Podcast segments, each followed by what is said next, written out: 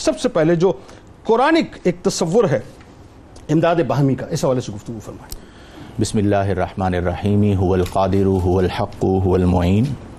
امداد باہمی یعنی افراد معاشرہ کا ایک دوسرے سے تعاون کرنا۔ یہ لفظی طور پر امداد باہمی کا معنی ہے۔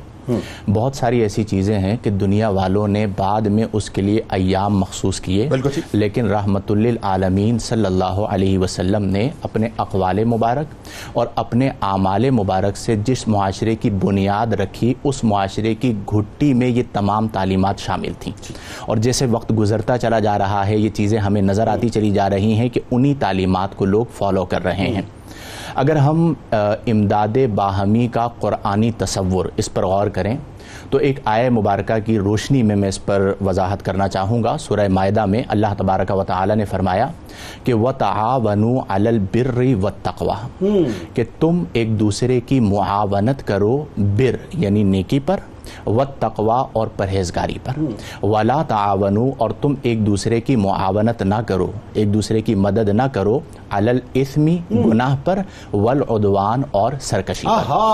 اگر آپ غور کیجیے جنید بھائی تو عربی میں ایک باب استعمال ہوتا ہے اسے کہا جاتا ہے مفاعلہ۔ اور یہ جہاں پر بھی استعمال ہوتا ہے اس میں جانبین کا ہونا ضروری ہوتا ہے۔ جیسے مقابلہ ہے تو مقابلہ تبھی ہوگا جب دو فرد ہوں گے۔ تو اسی طرح یہاں پر اللہ نے فرمایا تعاونو۔ تو یہ جو تعاون کا لفظ ہے یہ بھی اسی باب سے ہے۔ ہاں۔ یعنی تعاون یعنی امداد باہمی۔ بلکہ اسے میں یوں کہوں گا کہ یہ اسلام کا حسن ہے کہ ہم جب اردو میں کہہ رہے ہیں تو ہم کہہ رہے ہیں امداد باہمی۔ لیکن جب ہم عربی میں آئیں گے اور صرف لفظ تعاون کہیں گے تو یہ دونوں معنی اس ایک لفظ میں موجود ہیں چونکہ۔ تعاون ہوگا ہی تب جب دو چیزیں موجود دو افراد۔ موجود ہوں یعنی افراد معاشرہ کا ایک دوسرے کے ساتھ تعاون کرنا ٹھیک۔ اب اگر ہم مزید غور کریں تو یہاں پر چار چیزیں ذکر ہوئیں تعاونوا علی البر والتقوی ولا تعاونوا علی الاثم والعدوان یہاں پر تقوی اور اسم ان دو چیزوں کا تعلق ہمارے اخلاقی اور مذہبی پہلوؤں کے ساتھ ہے۔ اور اسی طرح تعاونوا علی البر بر اور عدوان ان دونوں کا تعلق ہمارے معاشرتی پہلوؤں کے ساتھ ہے۔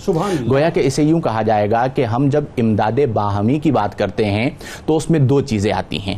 نمبر ایک آتا ہے ہمارا میوچل اکنامک تصور یعنی ہمارا باہمی معاشرتی تصور جو ہے۔ اور نمبر دو آتا ہے ہمارا باہمی اخلاقی تصور جو اسلام نے ہمیں عطا فرمایا۔